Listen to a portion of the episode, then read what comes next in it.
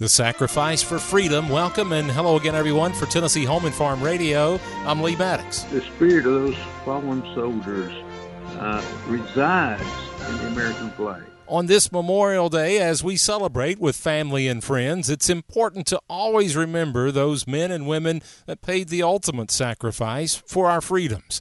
And for Loudon County's Joe Alexander, Memorial Day and every day will always be time for reflection for his brothers he lost in Vietnam in 1968. I went into the battle with about 40 paratroopers, and of the 40, eight were killed in action.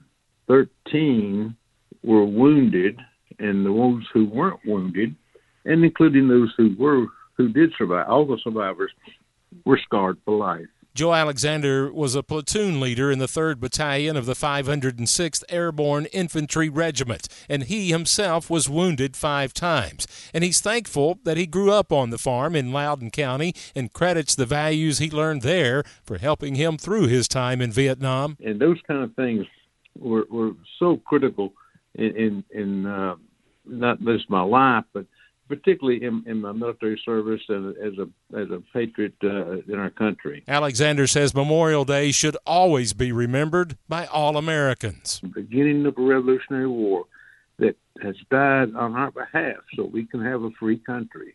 We can be a sovereign country. We can govern ourselves because so many people have sacrificed their lives. But I encourage everyone to take just a moment, doesn't take wouldn't take long, during Memorial Day to remember those people who gave their lives in sacrifice uh, in service to our country. And for Tennessee Home and Farm Radio, I'm Lee Maddox.